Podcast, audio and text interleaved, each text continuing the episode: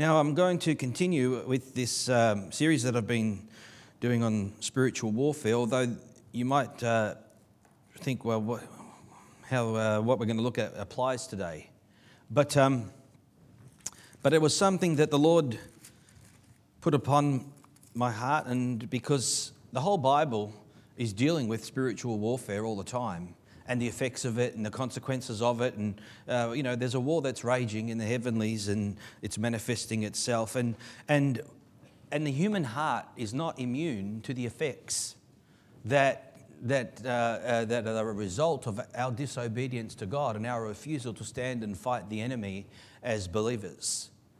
And so we're going to identify with some of those consequences today as we look.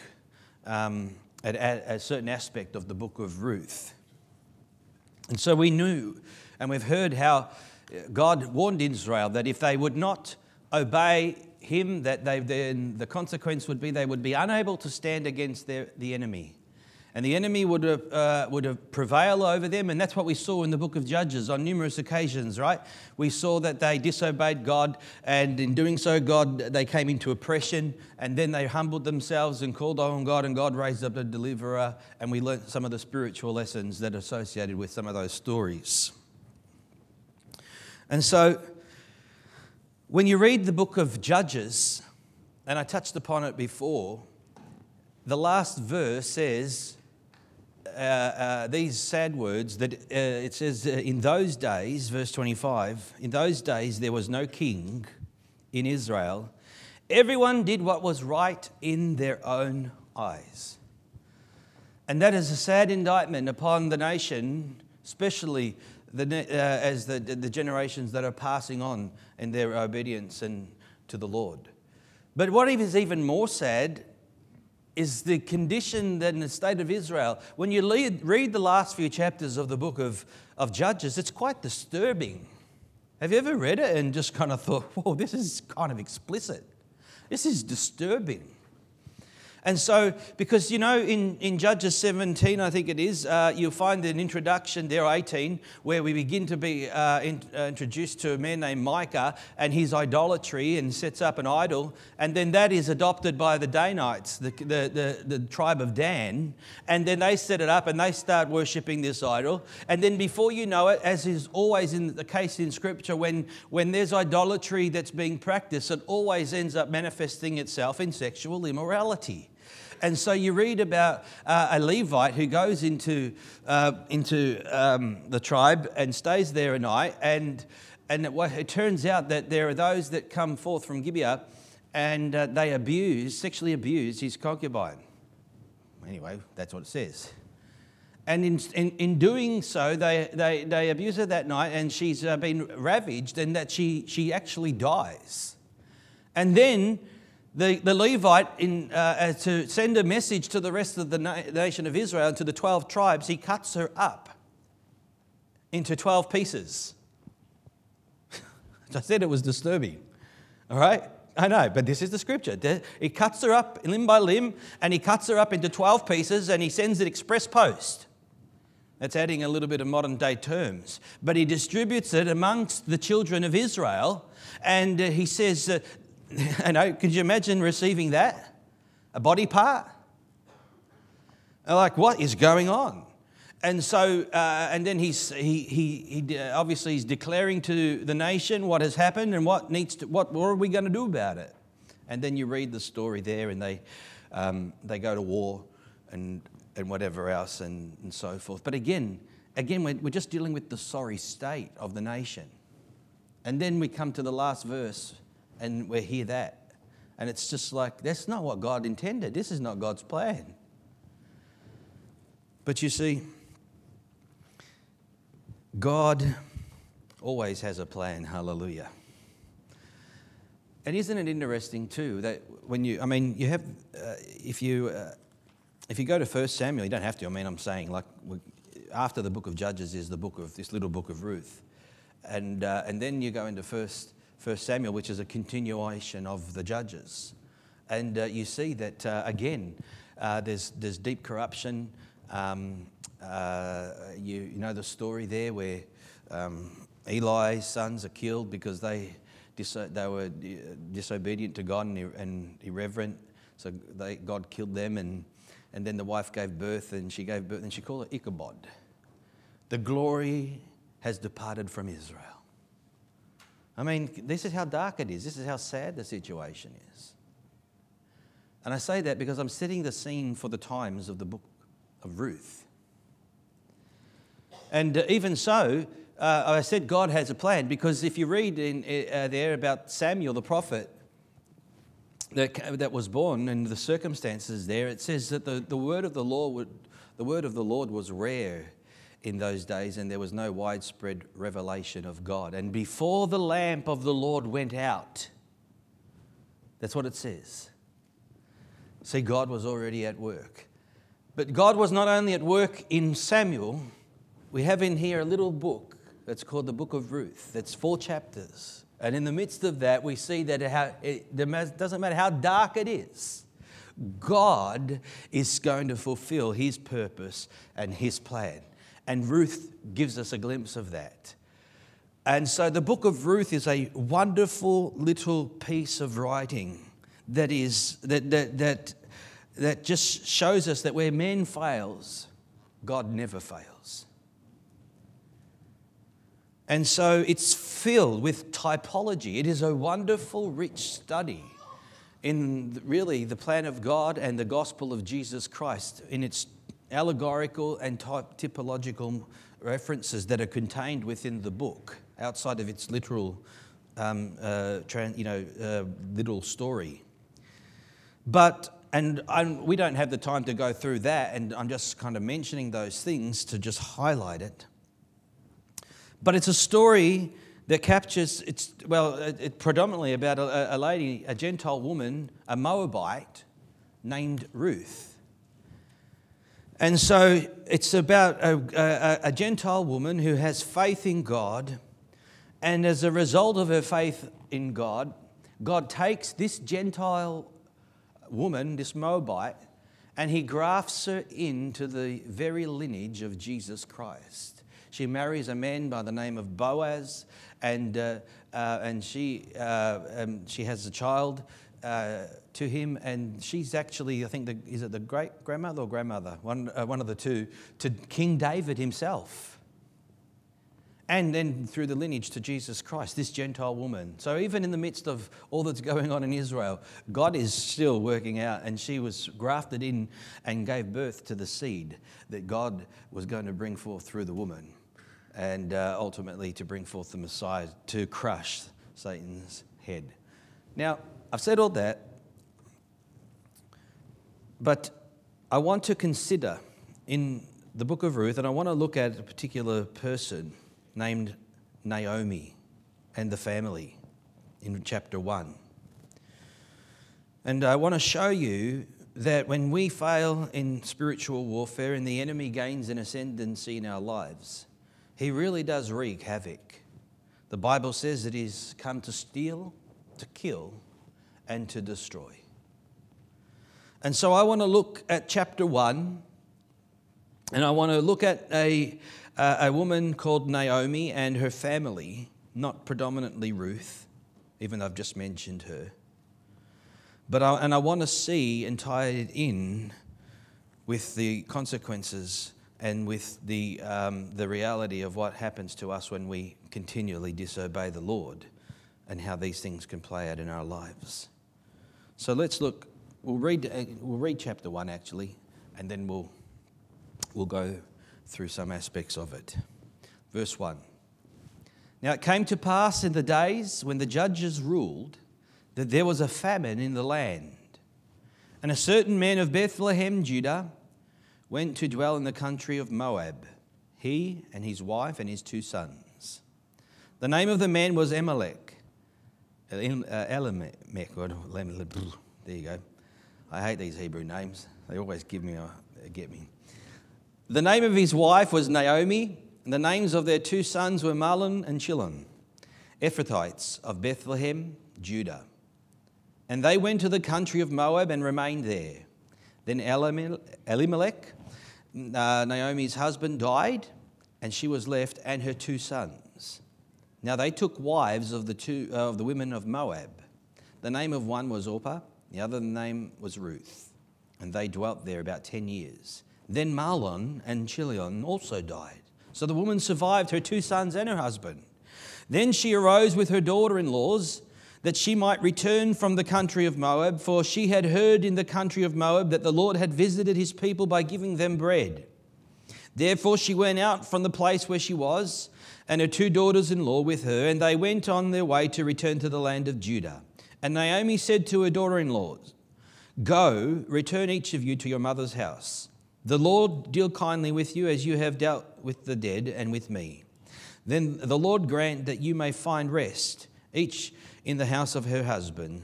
So she kissed them, they lifted up their voices and wept.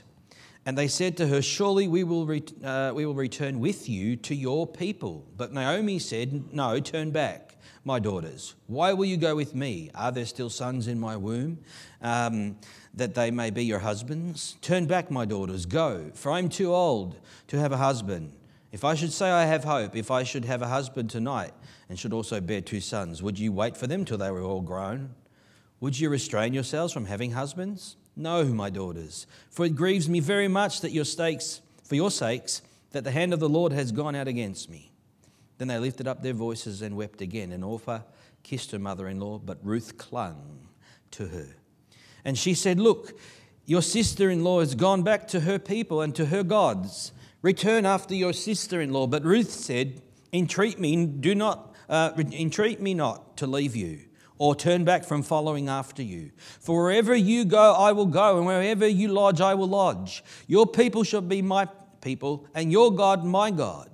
Where you die, I will die, and there I will be buried. The Lord do so to me, and more also, if anything but death parts you and me. When she saw that she could not be, uh, she was determined to go with her, she stopped speaking to her. Now the two of them went until they came to Bethlehem, and it happened when they had come to Bethlehem, and all the city was excited because of them. And the women said, Is this Naomi? And she said to them, Do not call me Naomi, call me Mara, for the Almighty has dealt very bitterly with me. I went out full, and the Lord has brought me uh, home again empty.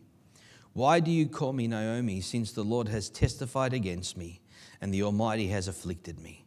So Naomi returned, and Ruth, the Moabitess, her daughter in law, with her, who returned from the country of Moab. Now they came to Bethlehem at the beginning of the barley harvest. Now, as I said, we're just going to look at aspects here, but I want to paint the picture for us because it tells us, again, about the consequences, but it tells us about a great God. And so, scripture starts, it says, Now it came to pass in the days when the judges ruled that there was a famine in the land, a literal famine. And so there is no bread, uh, there's nothing to eat, uh, there's a, it's, food is scarce. This is the nature, this is the condition of the, of the nation. And obviously, if we understand Scripture, when we talk about a famine, we understand that this is a result of God's chastisement that is upon the nation for their disobedience. That's why they're not fruitful. That's not why they're not abounding. This is why they find themselves in the famine in the land. And what is interesting, uh, uh it's, uh, it, uh, we, we see this that there's no, there's no bread. Or, in fact, I'll explain that in a minute. But in, in saying that, I just wanted to read Amos uh, chapter 8, verse 11. It says, Behold, the days are coming, says the Lord, that I will send a famine on the land. Not a famine of bread, nor a thirst for water, but of hearing the words of the Lord. Now, this is Amos, and he's speaking prophetically, but the point is, is that when we talk about there being a famine, in terms of, of, of, bread and in terms of food. In the literal sense, spiritually speaking, we're talking about a famine that is uh, where it's not of bread, it's not of water, but it is of God's word. And that's why, that's exactly what was happening. That's why in, in, um, in Samuel it says the word of the Lord was rare in those days. There was no widespread revelation of God. And so um, this, this was the, the, the climate. And so this was the, the situation. Now, isn't it interesting? In verse 1, there's no mention of any names at this point, but only the context of what is happening and what's going on. So you have this issue. Now, when it talks about a famine in the land, and the reason why we talk about bread, because the word, it says, when judges ruled and there was a famine in the land, and a certain man of Bethlehem.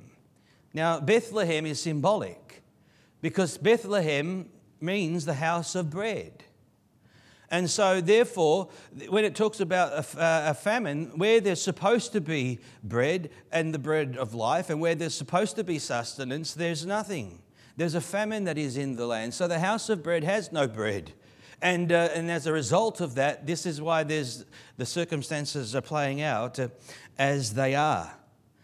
But again, you have no names. You're just told that there's a, a certain man of Bethlehem in Judah. And Judah is interesting because this in Scripture means praise, the word Judah. So we're we've got to, if we're going to capture what's going on and playing out, we're going to have to identify some of these things. This is why I'm make, making a, an emphasis. So you have Bethlehem, which means house of bread. You have Judah, which means um, praise. And they went to dwell in the country of Moab. I mean, Bethlehem's the, the house of bread. I mean, if there's anything of any fullness, this is where it needs to be. And yet now they're picking themselves up, uh, this man, and he's gone to dwell in the country of Moab, and he's taken his wife and his two sons. And so clearly something is going on here, because really he should not be traveling to Moab despite the circumstances even. This is but this is what he's doing. He's thinking according to the natural mind. He says listen we need to feed the family so we need to go down the moab. But you see if you go outside of the house of bread outside of god's provision outside of god's blessing even if there is a famine and you act in this manner you're, you're putting yourself in severe trouble. And this is disobedience. Moab will be a picture of the world in which we, you know what, I can't get what I need from God's house and from God's word and the sustenance and the provision. You know what, I'm just going to take some matters into my own hands. And so we'll just do what I can do and to make my way out in the world. And as we mingle and we begin to compromise and as we begin to give ourselves so that we can uh, uh, have success and provide and, and prosper, but to the exclusion because we've just forsaken the house of bread or the bread of life in this case Jesus Christ. And so you're picking up here this aspect. And so here's uh, Elimelech. He's saying that God is not enough, and we need to look to the world for our provision. And, this, and it's in this context that everyone's doing what's right in their own eyes. Well, you know, this seems logical, this seems rational. I mean, there's a famine. What else can we do? I mean, we can't just wait here and humble ourselves before God and repent and, and ask God to help us, we need to take some matters into our own hands. So we'll just do what's right in our own eyes because this is, this is survival. But you can see this is not, this is not right. You see, when we turn our back on God, the enemy rejoices. And so it's in this context that verse 2 begins to introduce us to the names of these characters uh, you know, there's a man, he has a wife, he has two sons, Bethlehem in Judah. So it builds on it a little bit further, and it begins to tell us uh, the name of the man was, uh, verse 2, the name of the man was El- Elimelech, and the name of his wife was Naomi, and the names of his two sons were Mahlon and Chilion, Eph- Eph- Ephrathites of Bethlehem in Judah. And they went to the country of Moab and remained there. Now, what does verse 2 tell us that's separate from verse 1? Sounds the same, doesn't it? Isn't it just repeating itself? No, because it's given us some names now. And when you look at those names, it begins to paint a picture of what is going on. And that's why I'm making the emphasis. For example, the word Elimelech means God is king. That's what the name means. God is king. Then you have his wife, and her name is Naomi, and Naomi means pleasant. She's, she's meant to be a pleasant, cheerful, loving, happy woman. And yet, this is what characterizes these two individuals. But you see, they, uh, they have two sons, so they call the name of one Mahlon, which means, listen, sickly, and Chilion, which means consumption. Right?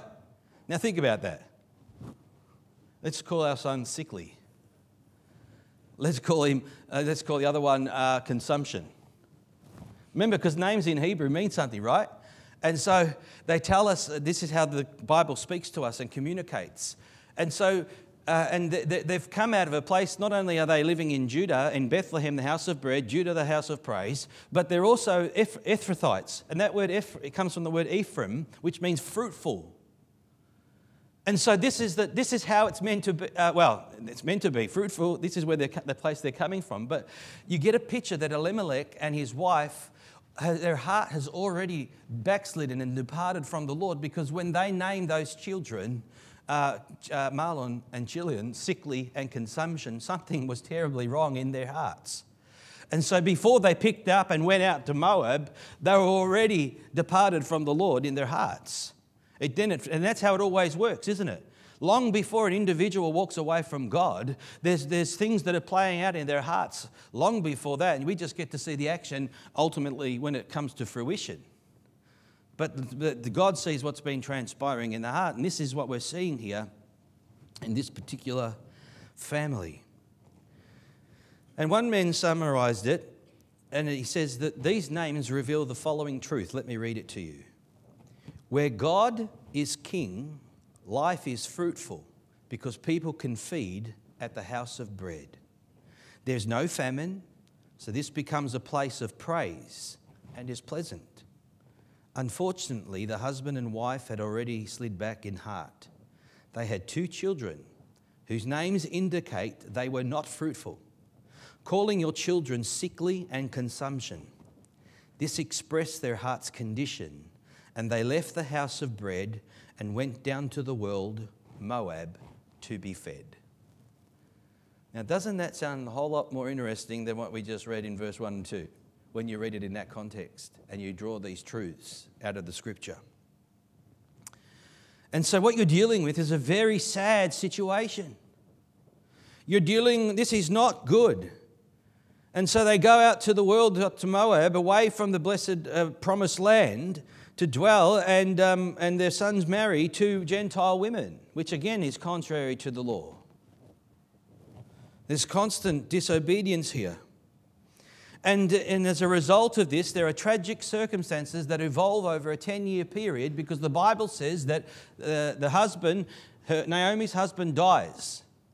And then her two sons die. And so, after a 10 year period where they thought, you know what, let's go down the Moab, let's make a life for ourselves because we're going to be blessed and uh, we're going to we're going to uh, take care of our future, there's no future. It's all gone. Her husband's dead and two boys are gone, and now the two women that they're, they're they've, they've got no husbands. Naomi is heartbroken. She is a broken woman. And this is the condition that she finds herself in as a result of their actions. Now look at verse 6. It says that she arose with her daughter in law, or daughters in law, the two of them, that she might return from the country of Moab because she had heard in the country of Moab that the Lord had visited his people by giving them bread. See how the scripture's t- communicating to us? So here it is. They've left Bethlehem, the house of bread and uh, there's no bread because there's a famine in the land. But rather than remain there and trust God and just wait upon the Lord and call upon God and let, allow God to fulfill His work and His word because God is faithful, He's never going to let us down. And just be faithful and hold on, hold fast in faith, but no, they sold out. And so here it is now, after all bearing all the consequences in her life, she hears that God has visited the city of Bethlehem with uh, the house of bread with bread. Because God obviously is working his will and purpose, but the scripture's pointing this out. So she says, Oh, well, if there's bread there, I need to go back. And so this is the story. She wants to return to the house of bread. And so you, then you have the whole story of the two daughter in laws, Ruth and Orpah. And I don't want to go into that because I want to focus on Naomi here. So, Naomi, after the events that we read concerning Ruth and Orpah, she decides that she's going to go back to Bethlehem, the house of bread. So let's pick it up in verse 19. Look.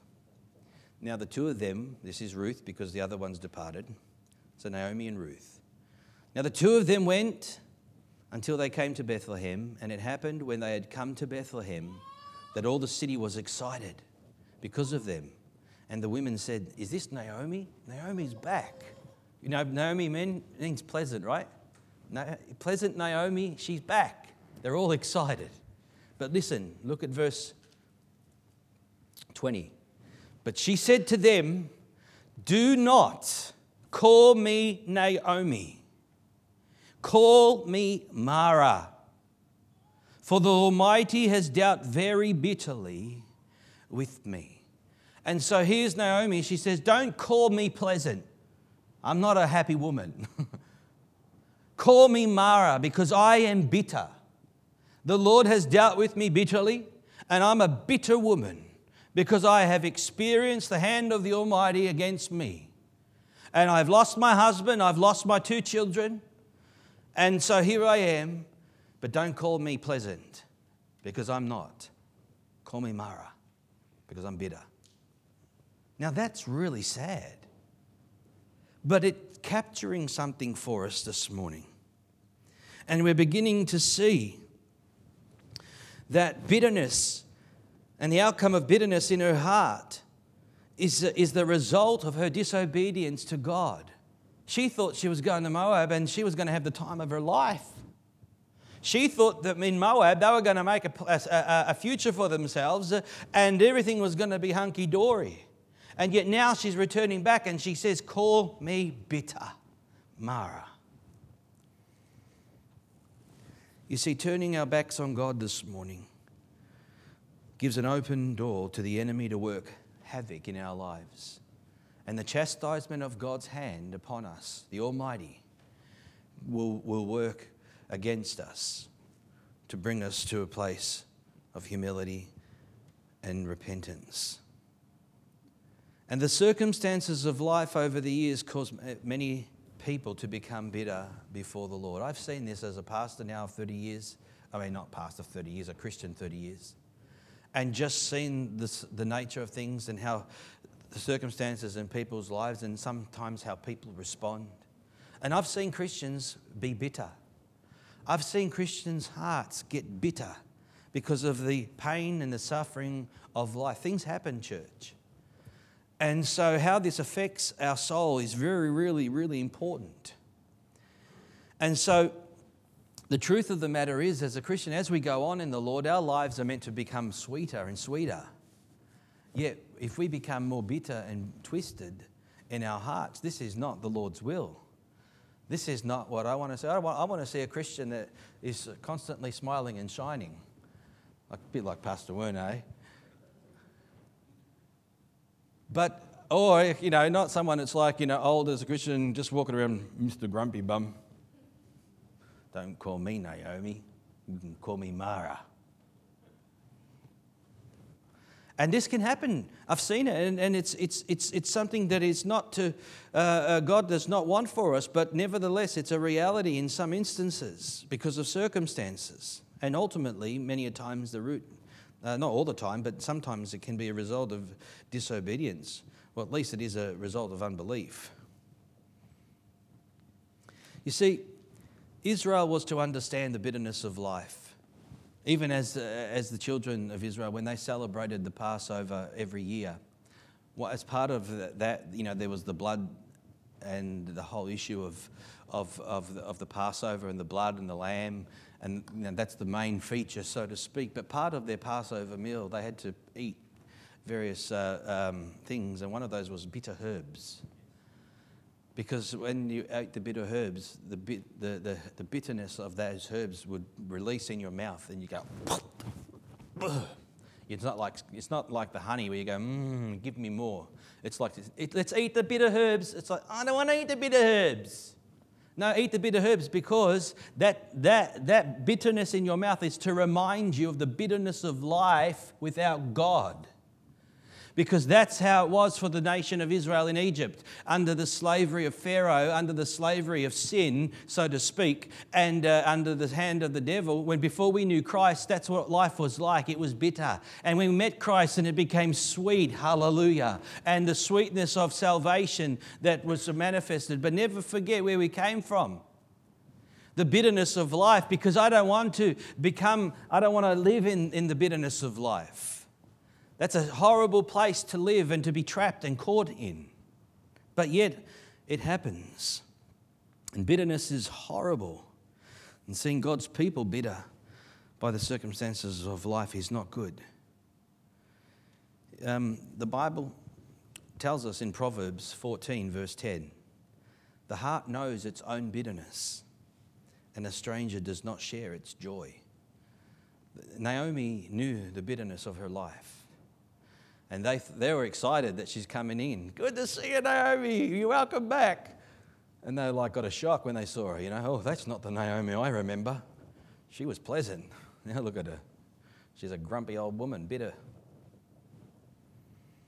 And so the heart knows its own bitterness.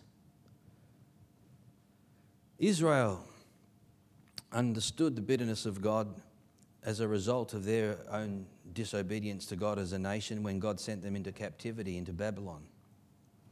In, fact, I want you to turn now because I want to touch upon a couple of these things in, in Lamentations. If you go to the book of Lamentations after Jeremiah, in chapter 3. So you have the prophet Jeremiah, and he's prophesying during the period of, uh, he's prophesying about Israel's captivity and to Babylon that's coming upon the nation and, uh, and has come upon the nation now in the book of Lamentations. That's why it's called. It is a lamenting of the circumstances concerning the nation and the, what, and the captivity that they're in. Now look at verse 15. This is Jeremiah. He has filled me with bitterness. He has made me drink wormwood. He has also broken, broken my teeth with gravel and covered me with ashes. You have moved my soul far, far from peace. I have forgotten prosperity. And I said, My strength and my hope have perished from the Lord. Remember my affliction and my roaming, the wormwood and the gall. Gall means bitterness, the gall of bitterness. Bitterness. My soul still remembers and sinks within me. This I recall to my mind. Therefore I have hope. And this is the faith. Verse 22. Through the Lord's mercies we are not consumed, because his compassions fail not. They knew every morning, Great is your faithfulness. The Lord is my portion, says my soul. Therefore I have hope in him. You see, Jeremiah identifies with the bitterness, but in faith he says, I have hope. And he talks about the nature and character of God. See, this is what happens to a lot of people to say, Why did God allow it?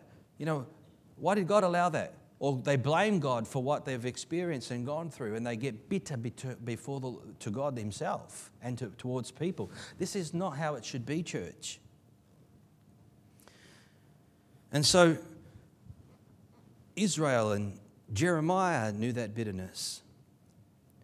And the Bible, and you know, they were under the God's chastisement, the nation at that point. But you know, Hebrews 11 talks about God's, uh, 12 talks about God's chastisement upon his people, whom the Lord loves, whom he loves, he chastises. And so every son he receives, he chastises because he wants us to yield the peaceable fruit of righteousness. He wants to change and transform us. He, his, his chastisement is a demonstration of his love. And if he didn't chastise us, then the Bible says we're not his children. Because if you love your child, you discipline your child. That's what the Bible teaches. It'd be a good lesson for a lot of people in the world today. And so here it is. But listen to what Hebrews 12 tells us about this as we read on in verse 12. It says, therefore, as a, you know, in, in relation to God's discipline, it says, therefore, strengthen the hands which hang down and the feeble knees and make straight paths for your feet so that what is lame may not be dislocated, but rather be healed. Pursue peace with all people. I just stop there. Pursue peace with all people. Bitterness is really, really bad when you have bitterness also against others. Pursue peace with all people and holiness, without which no one will see the Lord. Looking carefully, lest anyone fall short of the grace of God, lest any root of bitterness springing up cause trouble, and by this many become defiled. The scripture's telling us that not just eh, now related to the Old Testament, but now to the, to the church, to the believer, that under God's chastisement in our lives and the way in which He deals with us as, as sons of God, that we are to yield the peaceable fruit of righteousness, become more pleasant and more sweeter as we are conformed to his image. But if we don't and we fail, then the Bible says, Beware lest a root of bitterness creep up in your heart. Because when bitterness takes root in your heart, the harvest of that in your life is awful. And that bitterness, the Bible says, many become defiled. And so bitterness is horrible. And bitterness can come about. And we're not just talking about now our own relationship to God. People can be bitter at God. But I'm talking about bitterness in life. People, uh, we, I know people can suffer. People have been uh, victims. People have been hurt. And people can get bitter as a result of their, their, their own sufferings that they have to endure because of others that have, have wronged them or violated them. And people can grow up getting, becoming bitter. And so bitterness is a horrible characteristic in the heart, regardless of why it's even there. That's why the Bible tells us to forgive, because through forgiving others, amen, as God forgives us, thank God that He's not bitter. Imagine God being bitter. Uh, He'd be twisted because He'd have many things to be bitter about. But he's not. That's what Jeremiah's saying. Here's the character of God. This is what he's like. And that's my confidence and that's my hope. And so we've got to be perfect like our Heavenly Father is perfect. And if God forgives us, then we have to forgive others. And in forgiving others, that's where the root of bitterness is constantly being uprooted so it can't take root in our hearts. Because if it does, it will end up defiling our lives. And so, Naomi said, Call me Mara. Is your name Mara this morning? No? Praise the Lord. But let's say that there is bitterness. Let's say, how, how, how is it that we can be healed? Because the answer for bitterness, as it is for the sinner, as it is for the child of God, God can and He does make the bitter sweet this morning. And so the question, because He's merciful, the Lord fails not, His compassions are new every morning. Great is your faithfulness. God can make your life sweet. Doesn't matter what you've experienced or what has happened. Just don't let bitterness take its root. Allow God, through His grace and love, uh, to, to uproot that and heal your heart. So the question is well, how? How? Well, the answer is the same answer, amen that relates to the sinner and to the Christian, and it's this the cross of Jesus Christ. The cross. You come back to the cross. You come before the Lord and you humble yourself. You know, and I'll, you say, why are you saying that, uh, Pastor Gary? Why? I'll show you why. Because, you know, when God took Israel out of Egypt, and, he, and then he opened up the Red Sea, and they all went through, the whole nation went through. And so, as, and then, you know, they came out the other end and God closed the waters upon the whole Egyptian army. And so he was a nation that had just come out of slavery. These, they, these were bitter people. They knew the bitterness of life. They had resentment. They, they were angry. And thank God they were rejoicing that God was bringing such a miracle to their lives. But you see, the first thing God does, He says, we're going to deal with that bitterness. And so he brings them out of Israel in Exodus chapter 15, and he brings them to a place, uh, th- three days, that the Bible says, through the wilderness. So they're three days. He led them through the wilderness for three days, and they were thirsty. And so God brings them to some water, and the Bible says that they, they tasted the water, and it was bitter. And they complained, and so the, the Bible says the place was called Mara. And so here it is, they come to this place of bitter where the waters are bitter. And then they're, they're saying, Oh God, why did you bring me here? And I can't drink. And so, but God's bringing them face to face with their bitterness of, of their own lives.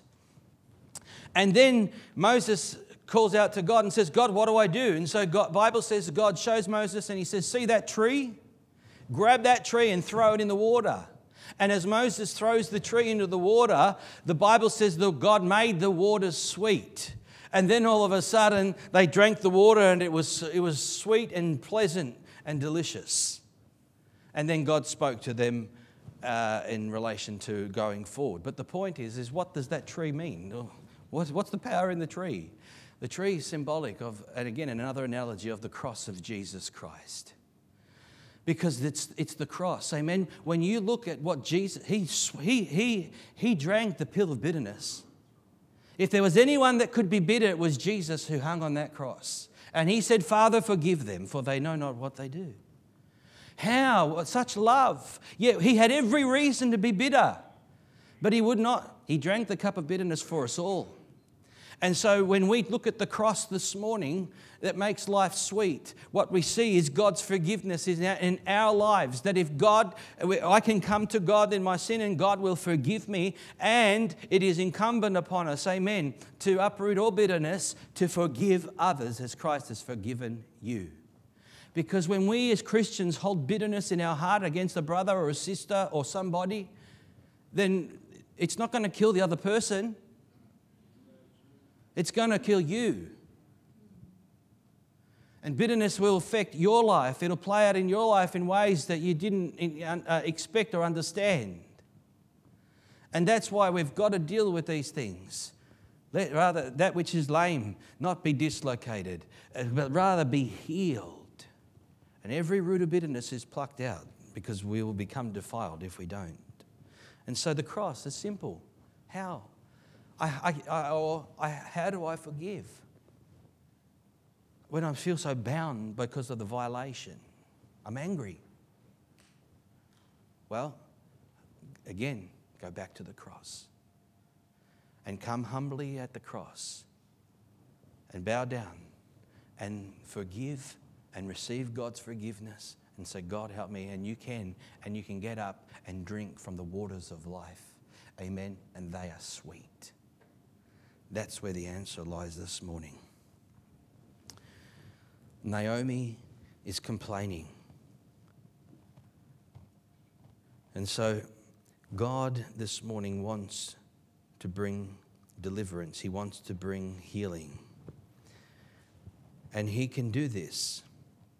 And we'll do it if we come to the cross and humble ourselves, cry out to God, confess our sin, and in our brokenness before the Lord, call upon Him, and God will heal our hearts. Not only that, He can. He can. Not. I mean, um, I'm not saying He will, because that's you know, God can't control everybody's decisions. But this is where God wants to bring healing to our hearts. He wants to restore broken relationships. He wants forgiveness practice. He wants there to be sweetness again. And then the enemy is cast out and we're spiritually healed. And so, God this morning is in the midst of brokenness.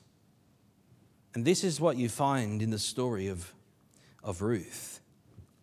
You know, we, we, we're reading some really sad, situ- sad circumstance, a sad situation. But you see, it's not over, and God is not finished. And so Ruth means friend. And so again, uh, there's a whole story that you can read that in your, in your own time. But God is into restoring. God has a plan, amen, to uh, fulfill his plan and his purpose. And you see this throughout the book of Ruth. Ruth was a Moabite woman. She could have been uh, bitter and said, I don't want your God to Naomi, but yet she proclaimed, we read it in verse 16, faith, and she was a friend. And Ruth means friend. She was a friend of God. And so God said, You know what? I'm taking you. I'm going to, I'm going to graft you in. And so this is what we need. We need to have faith in the circumstances of life. And the book of Ruth is a, is a wonderful book of redemption. It's rich in typology of the gospel of Jesus Christ. And so when we talk about the house of bread and how um, um, uh, Naomi, uh, Naomi said, let's go back because there's, I've heard that the, the Lord has blessed, blessed the, the, the city with bread. What we're dealing with is the bread of life, Jesus himself. Jesus said, I am the bread of life. He who eats of my flesh and drinks of my blood has eternal life. Now, if you know, he was saying that to the, at that time, but he clarified what he meant because they thought that they were talking about literal cannibalism. You know, I'm not going to eat your flesh and drink your blood. He says, if you don't eat my flesh and drink my blood, you have no life in you. And so, and then he said to the disciples, The words that I speak to you, they are spirit and they are life. It's the word. There it is again. And so, rather than a famine of the word, amen, we have the word of God. And when we feed off the word, this is where we are richly blessed and that we partake of the, the, uh, the, the bread of life. You know, God takes sinners, He takes His children who have sometimes messed up and disobeyed, and where the enemy has brought utter destruction and havoc. God can and does a miracle because that's who God is. Amen? Thank God I have, Jeremiah said, I, therefore I have hope. I hope not in myself, not in the circumstances, but in a God that is loving, merciful, forgiving, faithful. All the attributes that He has, that is everything He is to me. And that's where my faith lies. You know, isn't God so good? I couldn't help as I was preparing this, and I just my mind turned to the prodigal son. Here's a man that said, you know the story? He said, Lord, Father, he said, give me my inheritance because I'm going to go out into Moab, so to speak. I'm going to go and squander my possessions. I want out of the house of bread here in your house and the provisions. And he goes out and he squanders his inheritance on prodigal living. And he, uh, he uh, you know, and the Bible tells us what that entailed. And then all of a sudden, he had many friends and he was living lavishly. He'd spent it on harlots and, and all kinds of pleasure. And then he had no money left. And then he found himself living in the, the, the, the, the, um, the pig shed. And he, so desperate he became, he began to think about eating their food. And then he realizes, What have I done? What have I done? And so in his heart, he knows his dad is a good man. So he says, You know what? I'll go back to my dad and just say, Look, I'm no longer worthy to be your son. Just take me back as a servant. That'll be sufficient. That's good enough. I'll be a slave here, no problem. Just let me, just feed me, it'll be fine. And he goes back, and the Bible says that when the father saw him, he ran towards him and he, he put his arms around him and he wept over him. And he said, This is my son.